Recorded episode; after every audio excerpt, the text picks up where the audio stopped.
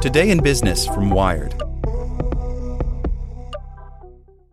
This podcast is sponsored by Ramp. Are you the decision maker in your company? Consider this. For the first time in decades, there's a better option for a corporate card and spend management platform. Meet Ramp, the only corporate card and spend management system designed to help you spend less money so you can make more. Most corporate credit cards offer points as incentives, but those points amount to less than their worth in real cash value. Ramp's business cards offer you cash back, real money in your pocket. Plus, you control who spends what with each vendor. And Ramp software collects and verifies receipts automatically, which means you'll stop wasteful spending and close your books in hours instead of days. Businesses that use Ramp add up to 5% to their bottom line the first year. If you're a decision maker, adding Ramp could be one of the best decisions you've ever made. And now get $250 when you join Ramp for free. Just go to ramp.com slash easy. Ramp.com slash easy. R-A-M-P dot com slash easy. Cards issued by Sutton Bank and Celtic Bank members FDIC terms and conditions apply. Want to learn how you can make smarter decisions with your money? Well, I've got the podcast for you. I'm Sean Pyles, and I host NerdWallet's Smart Money Podcast.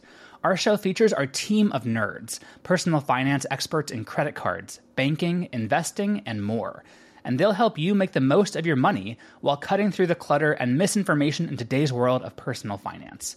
You'll get clarity on strategies to help you build your wealth, invest wisely, shop for financial products, and plan for major life events. Listen to NerdWallet's Smart Money Podcast wherever you get your podcasts. Welcome to the spoken edition of Wired. Fighting a wildfire in Texas, building a network to connect 40 million people to the internet cutting pollution with chainsaws. Hear Chubb customers tell their stories at chubb.com slash podcast. And stay tuned after the show to hear how a sinkhole swallowed eight priceless sports cars. Supreme Court cell phone tracking case could hurt privacy by Nick Sibilla.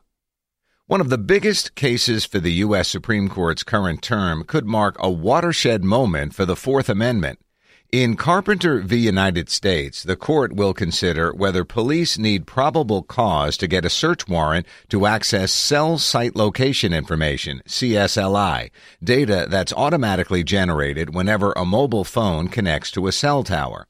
Not only does this case offer a chance to protect privacy rights for cell phones, Carpenter also provides an opportunity to reevaluate an antiquated legal theory called the third party doctrine that underpins many government surveillance programs.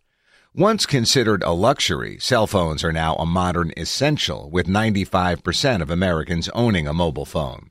With the rise in smartphone ownership, the amount of data carried over these networks has skyrocketed by more than 3,500% in just the past seven years. To handle that surge, there are at least 300,000 cell sites in operation nationwide, according to the Electronic Frontier Foundation. Phones connect to those towers as frequently as every seven seconds. Given this pervasiveness, it should come as no surprise that CSLI grants law enforcement enormous power to monitor Americans' movements. Last year, AT&T and Verizon together received nearly 125,000 requests from law enforcement to access CSLI for criminal investigations. Timothy Carpenter found that out firsthand after Carpenter was identified as a suspect for organizing a series of armed robberies in the Detroit area, the FBI retrieved months of his historical CSLI without a warrant. Thanks to those call detail records, his phone was placed within a half mile to two miles of the robberies and at the times when they occurred. Carpenter was ultimately convicted and sentenced to 116 years in prison. Carpenter, who's represented by the ACLU, argued that accessing his CSLI without a proper warrant violated his Fourth Amendment rights protecting against unreasonable searches and seizures. But the Sixth Circuit ruled against him. The court held that CSLI is covered by the third party doctrine, which states that information customers voluntarily provide to a third party, like a telecom company or a bank, is viewed as outside the protection of the Fourth Amendment. Carpenter appealed that decision, and his case is now before the Supreme Court. The aftermath of the Supreme Court's decision to apply the third party doctrine to bank records provides a chilling case study. The modern third party doctrine emerged in the 1976 case of Mitchell Miller, a bootlegger who was convicted after his bank records were subpoenaed without a warrant under the Bank Secrecy Act. Miller claimed that the warrantless subpoenas violated his Fourth Amendment right to be free from unreasonable searches and seizures. As such, he argued that his bank documents were illegally seized and should be suppressed as evidence. But in its decision, United States v. Miller, the Supreme Court ruled that Miller had no legitimate expectation of privacy because, in the court's view, the Fourth Amendment does not prohibit the obtaining of information revealed to a third party and conveyed by him to government authorities. Three years later, in Smith v. Maryland, the Supreme Court relied on Miller to extend the third party doctrine to telephone numbers recorded by phone companies. The fallout from those decisions has been dire. Enabled by the third party doctrine, courts have allowed the federal government to create massive surveillance dragnets that routinely mine records from millions of Americans. Consider the Bank Secrecy Act, whose record keeping requirements ultimately led to Miller's conviction. Today, the reports generated by the act have spawned a surveillance behemoth in 2015, the Treasury Department's Financial Crimes Enforcement Network boasted that the Act's data includes nearly 190 million records, with roughly 30,000 data searches happening every day. To ensure what the government calls the broadest possible use, FinCEN has granted more than 10,000 agents and analysts from 350 different government agencies direct access to those reports, which allows those individuals to review records without a warrant or a subpoena. By failing to keep up with clear advances in technology, the judiciary has exempted a treasure trove of data from any constitutional scrutiny. The third party doctrine provides the means to surveil, and the nation's civil forfeiture laws offer a powerful motive. Under federal law, law enforcement agencies can forfeit property without ever filing criminal charges, and they can even keep what they confiscate, creating a perverse incentive to pursue more forfeiture cases. According to a recent federal audit, IRS agents scoured bank records and quickly seized bank accounts if they found anything remotely suspicious.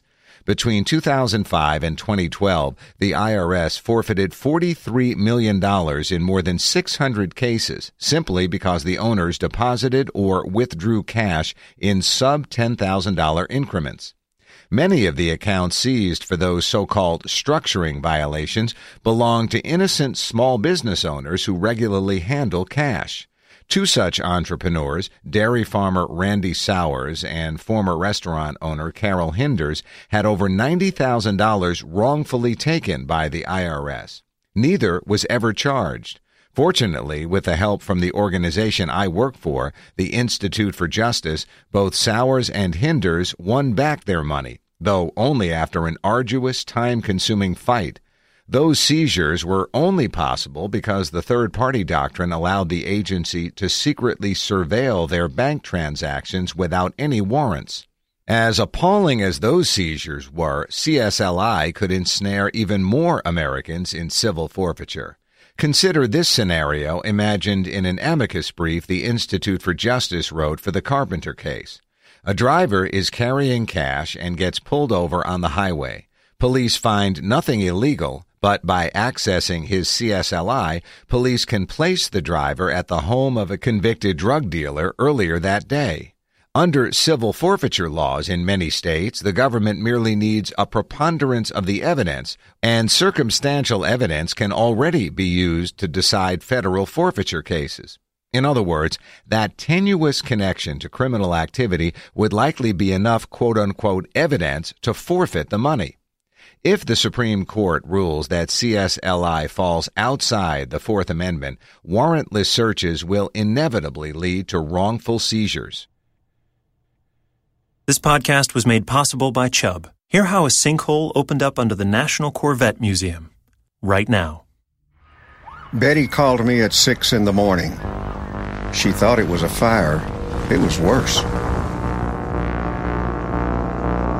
A sinkhole opened up under our museum. Eight priceless Corvettes had plunged into it. Chubb was there within hours they helped make sure it was safe. We had everyone we needed to get our museum back up and running. And we opened the next day. Hear more stories at chubb.com slash podcast. It is Ryan here, and I have a question for you. What do you do when you win?